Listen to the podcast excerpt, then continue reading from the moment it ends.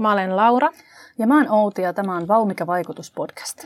Tämän päivän jaksossa jutellaan siitä, miten tutkijat voi osallistaa kansalaisia eri tavoin tutkimuksen tekemiseen ja minkälaisia vaikutuksia kansalaistieteen keinoin tehtävällä tutkimuksella voidaan saavuttaa.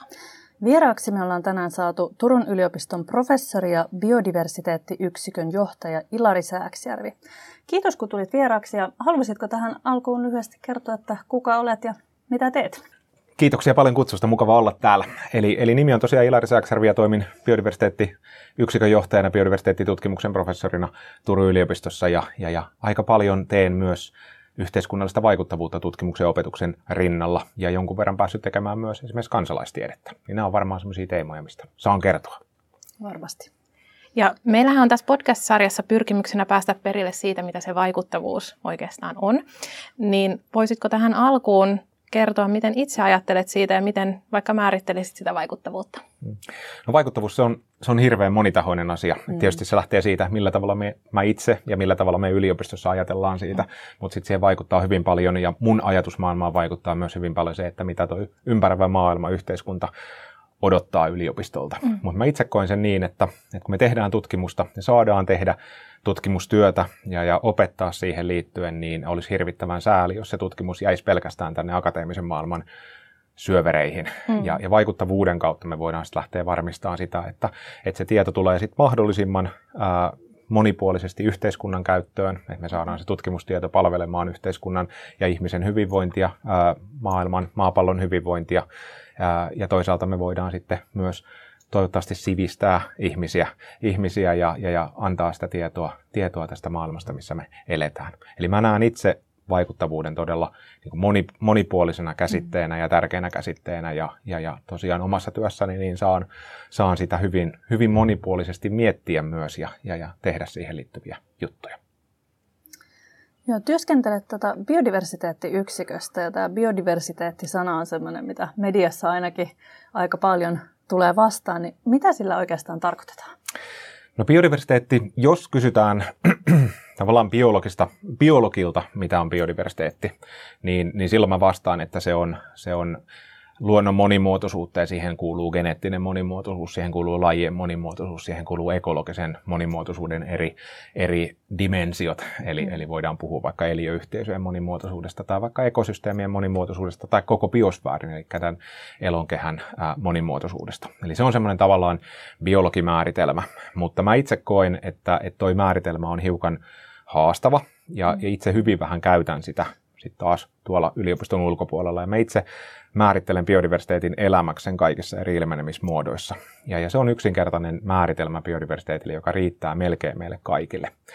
Mutta sitten, jos mä unohdan sen mun biologitaustan ää, ja, ja, ja menen siihen, siihen rooliin, mikä mulla nykyään on, eli, eli edistän tämmöistä niin moni, monialaista biodiversiteettitutkimusta, niin, niin sitten mä näen sen biodiversiteetin hyvin paljon laajempana käsitteenä. Eli, eli en käytä paljoakaan enää biodiversiteettiä semmoisena puhtaasti biologisena käsitteenä, vaan, vaan, vaan itse ajattelen sitä ja olen yrittänyt paljon saada semmoista muutostakin aikaiseksi, että, että biodiversiteettiä ajateltaisiin myös tämmöisenä monialaisena käsitteenä, joka, joka lävistäisi koko yhteiskunnan. Eli, eli siinä on hyvin paljon samankaltaisuuksia kuin sitten vaikka kestävyys tai kestävä kehitys käsitteessä, mm, mm. joka kanssa lävistää koko yhteiskunnan. Niin biodiversiteetistä me ollaan yritetty rakentaa hiukan samanlaista biodiversiteetti käsitteenä, se on aika vanha, eli, eli biodiversiteetti, niin, niin 80-luvun puolivälissä Yhdysvalloissa kehitettiin ää, heidän kansallisessa tiedefoorumissa, muistaakseni 86 vuonna. Mm.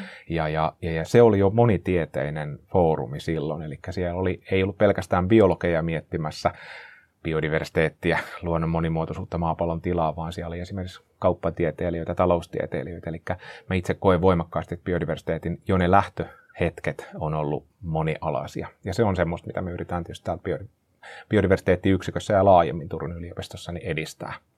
Hmm. Biodiversiteetillä on myös voimakas poliittinen lataus, joka tekee siitä todella mielenkiintoisen käsitteen. Eli jos ajatellaan ympäristötermeistä ja käsitteistä, niin biodiversiteetti on yksi ehkä niistä, jotka on ollut, voisi sanoa, menestyneimpiä maailmassa. Mm. Eli, eli se on lyönyt, lyönyt läpi hyvin, hyvin monenlaisilla, monenlaisissa yleisöissä. Ehkä hiukan eri yleisöt käyttääkin sitä vähän eri tavalla, mutta musta ainakin tuntuu, että viime aikoina sen tämmöinen niin kuin laaja ymmärrys siitä niin on kyllä lisääntynyt aika paljon. On joo, ja Suomessakin on tapahtunut sellainen käänne, sanotaan viisi vuotta sitten suurin piirtein. Mä oon tunnistanut itse, itse semmoisen niin ison käännekohdan ää, 2000 18 vuoden aikana suurin piirtein. Eli siihen asti oikeastaan ympäristökeskustelu, kestävyyskeskustelu on se linkitty hyvin voimakkaasti ilmastoteemaan, mikä on todella mm. tärkeää ja siitä puhutaan tietysti edelleen paljon ja on tärkeää, että puhutaan.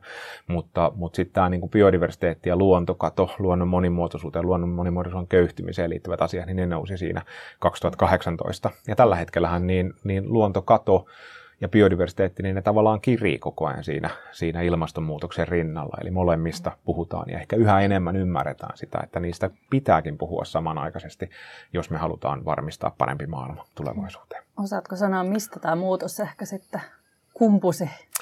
Kyllä se varmaan, meitä oli jonkun verran Suomessa aktiivisia tutkijoita, jotka mm. lähdettiin rummuttamaan sitä. Eli, eli lähdettiin tuomaan mediassa esille. Mä muistan esimerkiksi itsekin Sulmanin Leifin, joka on nykyään Suomen ympäristökeskuksen pääjohtaja, niin hänen kanssaan kirjoitin vieraskynäkirjoituksen, jossa me suoraan sanottiin se, että hei, että, että jos me halutaan tämä maailma pelastaa, niin meidän pitää ilmastonmuutoksen tai ilmastokriisin rinnalla puhua myös luontokadosta ja, ja, ja, ja luonnon monimuotoisuudesta.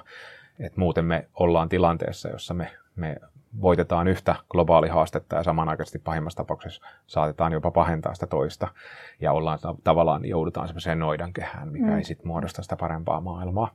Ja, ja, ja siihen samaan, samaan aikaan niin moni muukin tutkija aktivoitui ja lähti mm. nostamaan sitä, että nyt tästä tarvii alkaa puhumaan.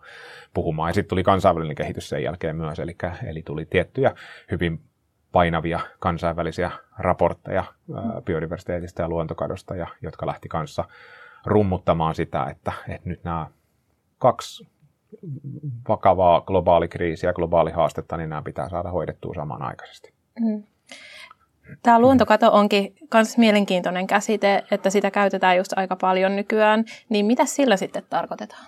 No luontokato, se viittaa luonnon monimuotoisuuden köyhtymiseen äh, ihmistoiminnan vuoksi. Eli, eli tietysti luonnossa aina ja maapallolla niin lajeja esimerkiksi on kuollut sukupuuttoon ja kuolee sukupuuttoon mm. myös luonnollisista syistä. Ää, elinympäristöä tuhoutuu myös luonnollisista mm. syistä, mutta, mutta kun puhutaan luontokadosta, niin silloin viitataan luonnon köyhtymiseen erityisesti ihmistoiminnan kautta. Eli, mm. eli, eli se ihmistoiminta on hirveän tärkeä siinä ja me ollaan sitten jouduttu sellaiseen tilanteeseen, että, että me kiihdy, ollaan kiihdytetty esimerkiksi niitä lajien sukupuuttoja tai muita luontokadon ilmenemismuotoja niin, niin, niin hyvin, hyvin voimakkaasti. Ja verrattuna siihen luonnolliseen tilanteeseen, niin, niin puhutaan todella nopeasti etenevästä, etenevästä kehityskulusta tai ilmiöstä.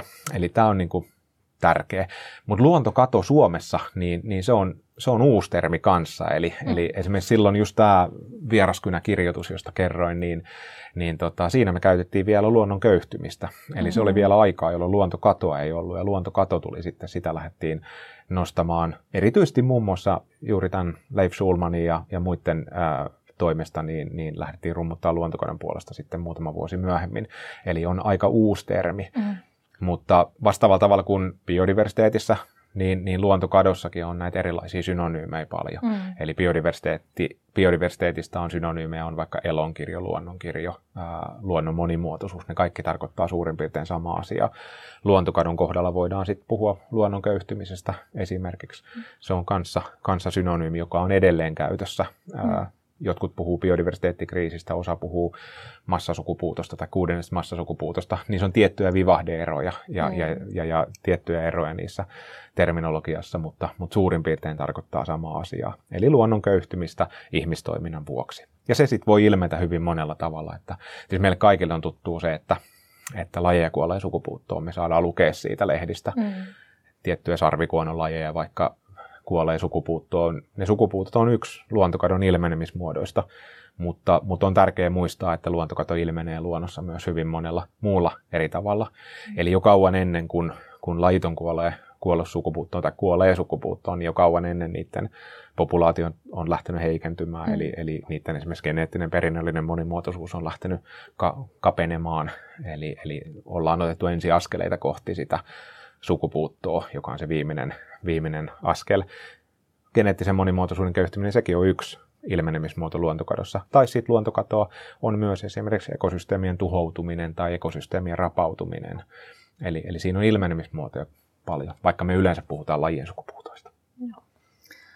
No, minkälaista tutkimusta näiden teemojen ympärillä sitten oikein tehdään ja mitä erityisesti Turun yliopistossa tehdään? No, Turun yliopistossa me tehdään edelleen aika paljon sellaista perusbiodiversiteettitutkimusta, mikä muodostaa sitä pohjaa kaikelle muulle. Eli tietysti biodiversiteettiin ja luontokatotutkimukseen, biodiversiteettitutkimukseen ja luontokatotutkimukseen, niin siihen liittyy esimerkiksi tieteelle tuntemattomien eliölajien kuvaaminen, jossa me ollaan todella tehokkaita. Siis me ollaan suhteellisen pieni yksikkö ja, ja suhteellisen pieni, jopa kansainvälistä ajatella yliopistonakin, niin, mm-hmm. niin, niin, niin me ollaan siinä esimerkiksi tieteelle tuntemattomien eliölajien kuvaamisessa niin ihan johtavien laitosten joukossa, eli jos, mm-hmm. jos suhteutetaan sitä meidän toimintaa siihen kokoon.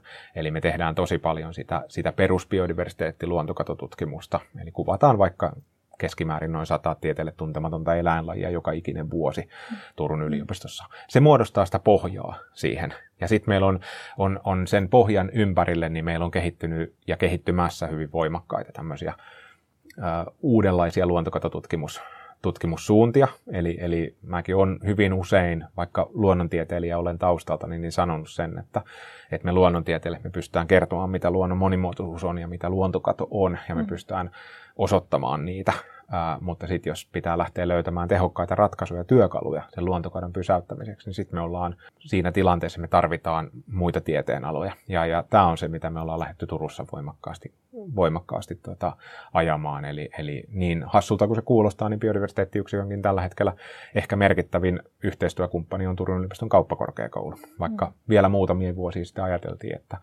että taloissa tehdään täysin vastakkaiseen suuntaan menemää toimintaa, ja, mutta ei olekaan niin, vaan ollaan, ollaan löydetty sit näitä, näitä uusia yhteisiä suuntia todettu, että me ajatellaan asioista hyvin paljon samalla, samalla tavalla ja, ja, ja voidaan tukea toisiamme sit siinä paremman maailman rakentamisessa.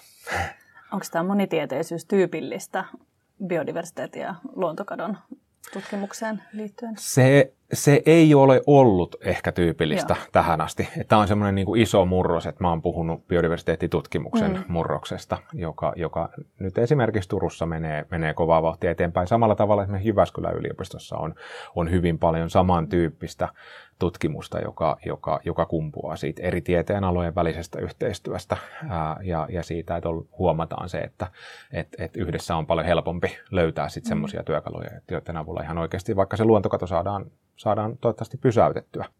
Mä uskon, että se menee siihen suuntaan yhä enemmän, että et, et yhä, yhä vähemmän ajatellaan pelkästään biodiversiteettitutkimusta tämmöisenä niin kuin biologisena tutkimuksena, ja, mm. ja, ja ajatellaan sitten, että me tarvitaan sitä niin kuin laajempaa näkökulmaa. Unohtamatta kuitenkaan sitä, että totta kai se biologinen perusbiodiversiteettitutkimuskin on, on tärkeää. Mm. Mm. No teidän yksikössä sitten on myös tehty vuosien ajan tätä puutiaisiin liittyvää tutkimusta ja siihen liittyy esimerkiksi tosi ö, läheisesti punkkilive-sovellus, jota voidaan pitää yhtenä tämmöisenä menestyneimmistä suomalaisista kansalaistiedehankkeista. Ö, voisitko hiukan kertoa, Mistä tässä hankkeessa on kyse?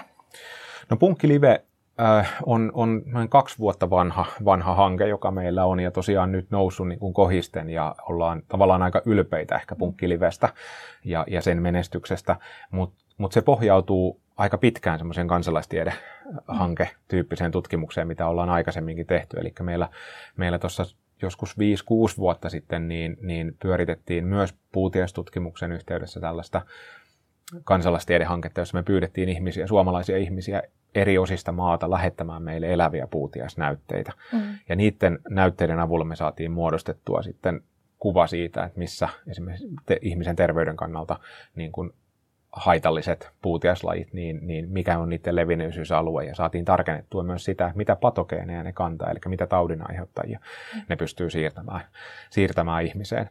Ja se oli, niin kuin, se oli jo menestyksekäs kansalaistiedehanke siinä, että me saatiin noin 20 000 näytettä silloin ää, puutiaisnäytettä, eli ihmiset lähti siihen eri puolille Suomeen niin, niin todella voimallisesti mukaan, mm. ja saatiin korkeatasoista tutkimusta tehtyä sen, sen kansalaisten kansalaisten kanssa kerätyn aineiston avulla. Ja nyt tämä Punkki Live, niin ajateltiin, että, että meidän kun ilmastonmuutos etenee, luontokato etenee, olosuhteet muuttuu, mm. me tiedetään se, että puutiaistilanne Suomessa muuttuu, joka vaikuttaa myös siihen, että millä tavalla me tunnistetaan vaikka riskialueita, millä tavalla THL suosittelee vaikka rokotussuosituksia eri, mm. eri alueilla. Todettiin, että me tarvitaan uusi tämmöinen iso kansalaistiedehanke, mutta me ei oltu valmiita ehkä siihen, että me lähdettäisiin niin kuin organisoimaan tätä massiivista näytteiden lähettämistä mm. ja määrittämistä, vaan sitten lähdettiin Pfizerin, Pfizerin ja, ja Turun yliopiston välisen yhteistyönä rakentamaan tämmöistä niin kuin verkko, verkkopohjaista ää, puutiais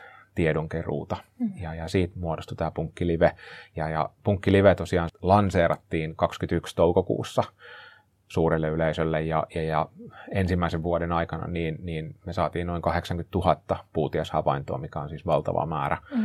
Ja saatiin tarkennettua jo hyvin paljon, paljon sitä tietoa. Tällä hetkellä on ensimmäiset tieteelliset artikkelit siitä valmisteilla. Ja, ja, ja sitten toisen vuoden aikana, eli 22 vuoden aikana, niin, niin se, se suosio on ollut ihan yhtä, yhtä kovaa. Mm. Eli, eli, eli yhteensä ollaan saatu sitten jo niin kuin 22 syksyyn mennessä niin, niin tuommoinen 160-170 000 puutiashavaintoa kerättyä ihmisiltä ja, ja, ja se on ollut tärkeä. Mutta tämä ei ole pelkästään ehkä sitä tiedon keruuta, vaan sitten meillä on ollut mm. todella tärkeänä on ollut myös se, että me pystytään antamaan ihmisille jotain. Eli, eli Punkki Live on rakennettu siten, että kansalaiset, jotka ilmoittaa sinne puutiaishavaintojaan, niin he saa myös sitä tietoa. He pystyvät myös katsomaan itse, että jos he on lähdössä vaikka kesälomareissulle tietylle alueelle Suomeen, niin miltä se puutiaistilanne siellä näyttää. Eli, eli reaaliaikaisesti niin pystytään tarjoamaan tietoa siitä, että, että millainen tilanne eri puolella on, on. Pystytään kertomaan THLn tilastoihin perustuen niin, niin myös siitä, että kuinka paljon eri kuntien alueella vaikka on ollut puutiaisaivokuumetapauksia ja niin edelleen. Että ollaan toivottavasti pystytty rakentamaan semmoinen portaali, joka, jonka kautta ihmiset pystyy auttamaan tutkijoita tehokkaasti, pääsee mukaan tekemään sitä tutkimusta, mikä on meille hirveän tärkeää, ja, ja pääsee kokeilemaan, miltä se tutkimuksen tekeminen tuntuu ja tiedon kerääminen, mutta sitten, että he saa myös sieltä koko ajan, että se ei ole pelkästään yhteen suuntaan tulevaa, tulevaa tietoa, joka palvelee tutkijoita, vaan, vaan sitten, että he, he myös saisivat siitä paljon.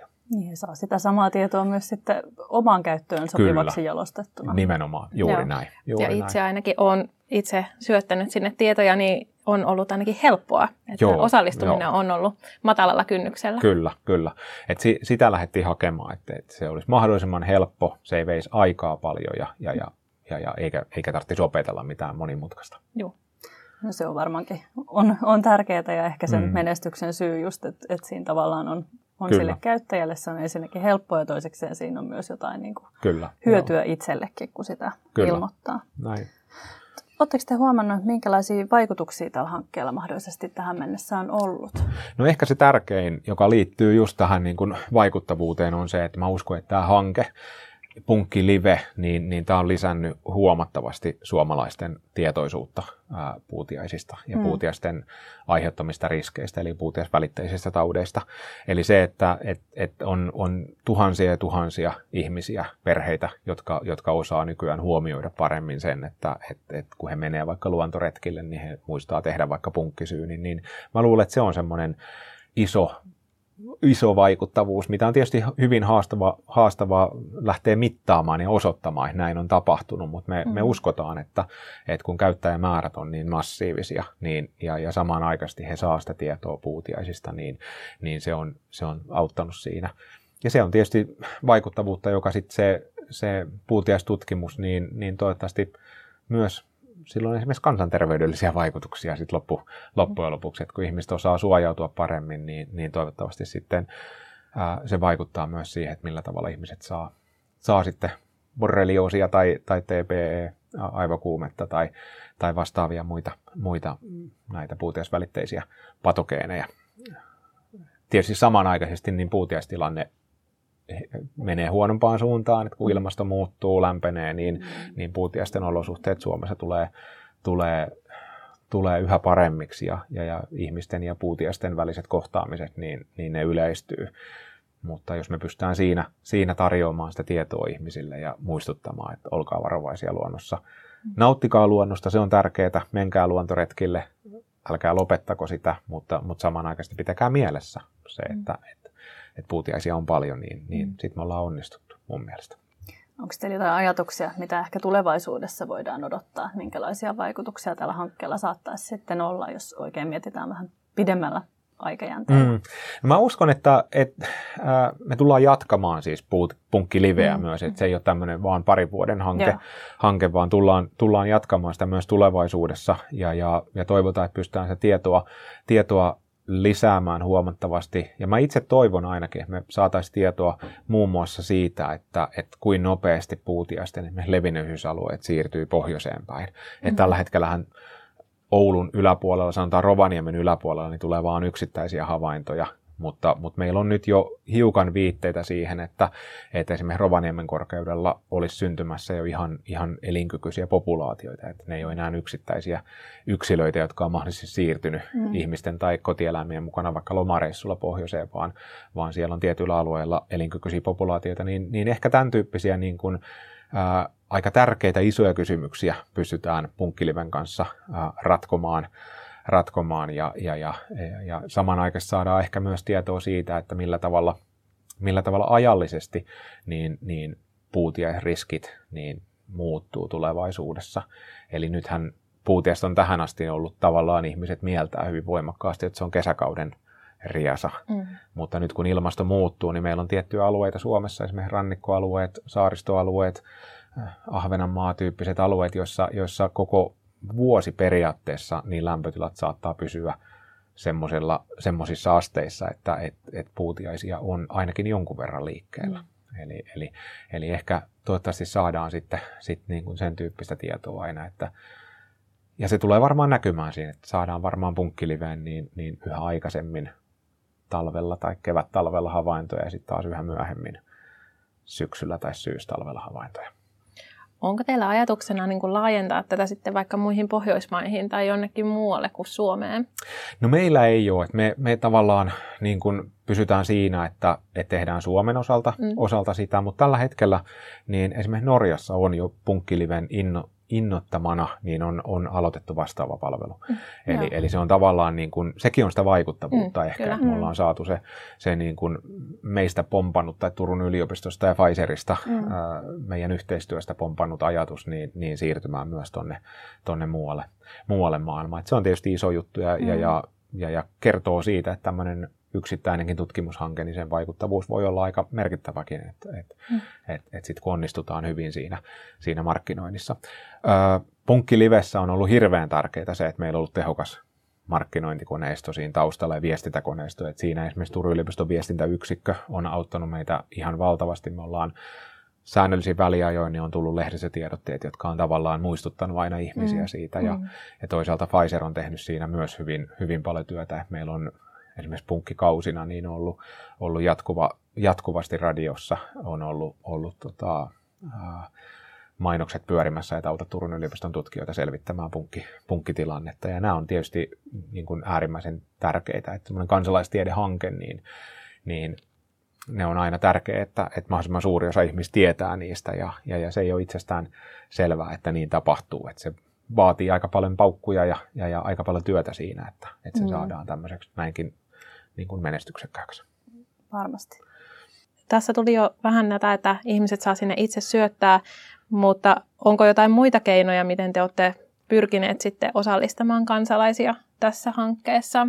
No siinä on tietysti se aikaisempi, se puutiaisten keräys, niin se oli semmoinen tärkeä, mm. tärkeä siinä. Ja, eli se, se sytytti varmaan semmoinen pienen punkkitutkijan hirveän monessa, monessa ihmisessä. Eli huoli on yhteinen. Se on ollut mm, semmoinen mm. tärkeä, tärkeä juttu, että huoli ei ole pelkästään tutkijoilla, tai kesämökkiläisillä, vaan, mm. vaan huoli on yhteinen ja, ja jo huomattu se, että et, et se on aihepiiri, jossa, jossa meidän kannattaa niin kuin tehdä, tehdä yhteistyötä. Ja, ja me ollaan tietty tutkijoina, me ollaan nostettu kädet pystyyn siinä, että, että kun ajattelee vaikka Turun yliopistossa, niin on vaan muutama puutiestutkija, jotka tekee mm. niin kuin päätyönään sitä. Itsekään en kuulu siihen niin kuin päätyönä tekevään porukkaan, vaan on, saan olla olla mukana hankkeessa, jossa on hyvin, hyvin lahjakkaita nuoria tutkijoita, jotka vetää sitä hanketta ja, ja, ja itse saan seurata sitä ja, ja olla mukana, mukana siinä, siinä toiminnassa, mutta näitä ihmisiä on tosi vähän. Eli, mm. eli sitten se, että, että kuinka paljon tutkijat, tutkijavoimin pystyttäisiin selvittämään vaikka sitä puutiaisten, puutiaisen tai, tai taikapunkin levinneisyysalueessa tapahtuvia muutoksia, jotka etenee todella nopeasti tällä hetkellä, mm. niin, niin, niin, niin ne on olemattomat ne mahdollisuudet, mitä mm. tutkijat mm. pystyy. Me tarvitaan se niin kuin kansalaisten apu ja kansalaiset on siihen, siihen vastannut.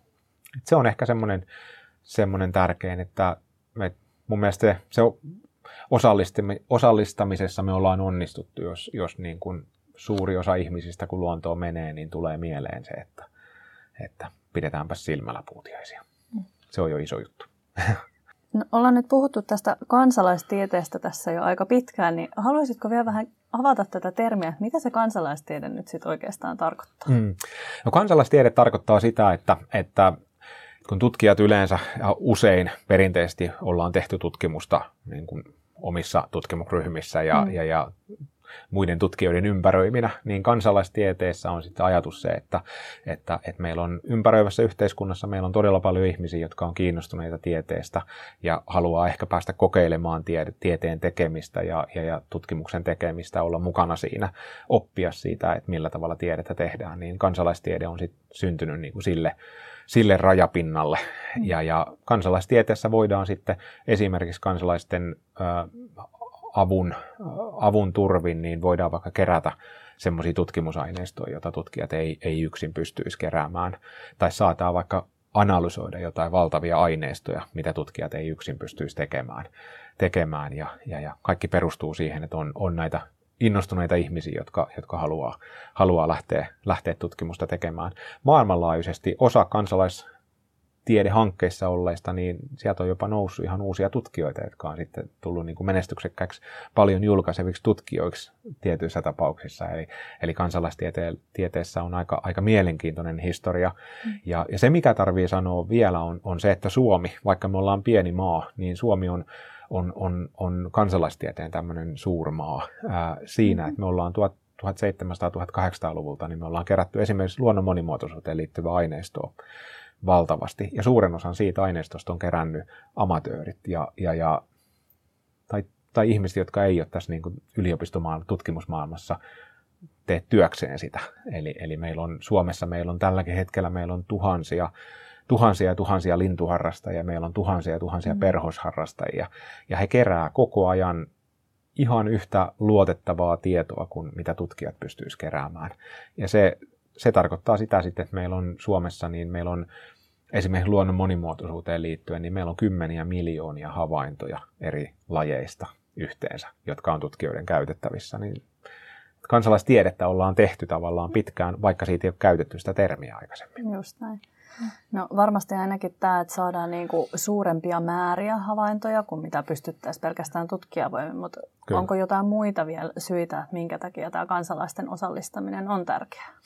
No toinen on, on tietysti se, että me saadaan, saadaan sitä tietoa, tietoa siirtymään siitä tutki, tutkijayhteisöstä niin, niin ympäröivään yhteiskuntaan. Mm. Eli, eli tutkijoilla aika usein niin on, aika usein ajatellaan, että kyllähän se riittää, kun julkaistaan tieteellisiä artikkeleita, mm-hmm. mutta kylmä tosiasia on, mitä aika harva tutkija miettii, että et, et, jos mä vaikka ajattelen omaa tutkimustani, niin kyllä mulla on paljon semmoisia tieteellisiä artikkeleita, joissa lukijamäärä on todennäköisesti todella pieni maailmanlaajuisestikin, mm. ää, ellen mä niitä millään tavalla lähde nostamaan joko ihan perinteisen tiedeviestinnän kautta tai sitten vaikka kansalaistieteen mm. ää, kautta näitä menetelmiä ja, ja, ja tutkimusajatuksia.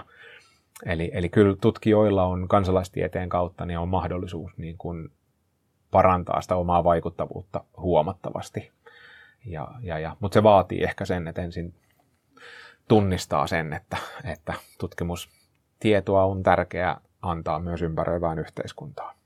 Ja mm. hirveän paljon tutkijat niin toki ajatteleekin selkeästi tämä kansalaistiede on niin kuin näissä tämmöisissä havainnoissa niin kuin punkkien tai perhosten tai lintujen, mitä tässä on nyt tullut esillekin, niin siinä yleistä, mutta mihin muihin tällaisiin tutkimuksiin niin kansalaisten osallistamista voitaisiin hyödyntää? No maailmanlaajuisesti, jos ajatellaan ihan menestyksekkäimpiä, niin kuin maailmanlaajuisesti menestyksekkäimpiä kansallistiedehankkeita, niin ne on aika usein tähtitieteeseen liittyviä. Eli kun mm. on, on valtavia määriä kuvia, jotka on otettu eri, eri, eri osista avaruutta ja mitä käsitteitä siinä käytetäänkään, niin, niin, niin esimerkiksi niiden kuvien analysointi on, on hirveän työlästä ja puhutaan, puhutaan siis valtavasta määrästä kuvia, joita pitäisi mm-hmm. analysoida ja luokitella. Kansalaistiedettä on käytetty tämmöisissä hankkeissa muun muassa hyvin, hyvin, hyvin menestyksekkäästi. Et se on ehkä semmoinen toinen, toinen esimerkki, luonnontieteellinen kanssa toki.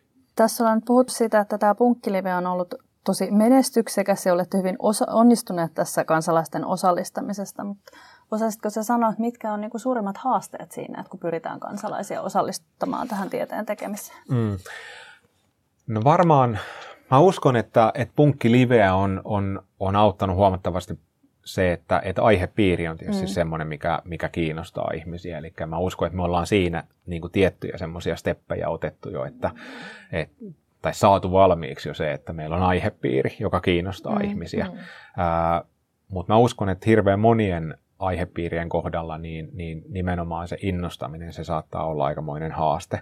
Ja sitten jollei se innostaminen, jollei siinä tutkija onnistu nopeasti, niin, niin pahimmassa tapauksessa johtaa siihen, että hyvin nopeasti niin, niin ei sitten jatketakaan enää sitä hommaa, mm, että kokeillaan, mm. kokeillaan vaan. Niin mä luulen, että me, meillä on ollut tavallaan niin kuin, vähän niin kuin etumatkaa siinä, että me ollaan lähdetty rakentamaan sitä kansalaistiedettä hankkeessa ja aihepiirin kohdalla, joka, joka on yleisesti aika hyvin tunnettu tällä hetkellä ja joka tosiaan, että meillä suomalaisillakin, niin meillä on tavallaan jaettu huoli siitä, että et, mm. et, et luonto ei ole enää niin riskitön, mitä se oli aikaisemmin.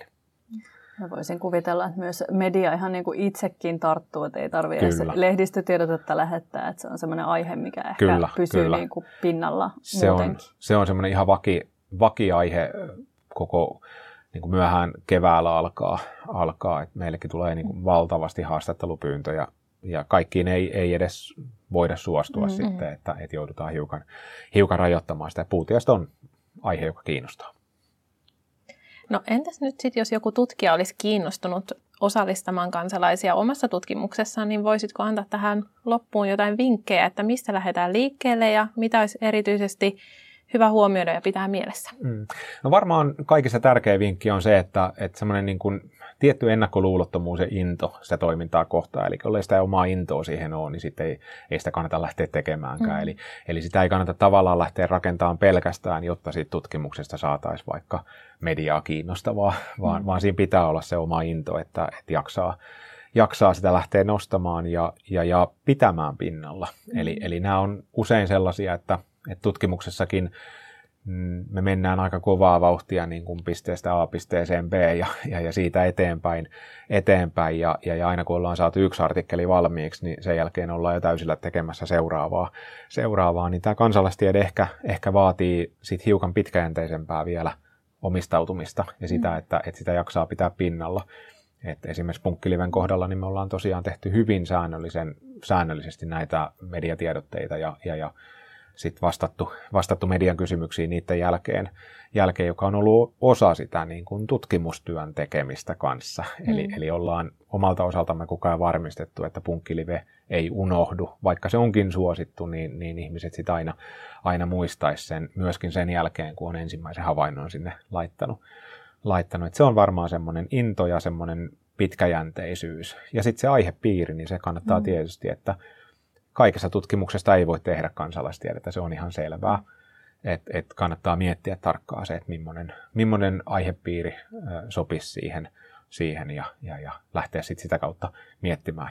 Ja tietysti vinkkejä kysyä niiltä tutkijoilta, jotka on, on kansalaistiedettä tehnyt. Et meiltäkin ilman muuta saa aina kysyä, kysyä apua ihan samalla tavalla, kun me mielellään kerrotaan muun muassa siitä, että millä tavalla me tiedotetaan meidän tutkimuksesta, biodiversiteettiluontokatotutkimuksesta. Me ollaan siinäkin No sitäkin on ajanut ehkä se meidän oma into, mutta, mutta, mutta ollaan sitäkin aika tavallaan menestyksekkäästi tehty, niin, niin mielellämme jaetaan niin kuin vinkkejä ja tietoa myös siitä, että miten sitä kannattaa tehdä.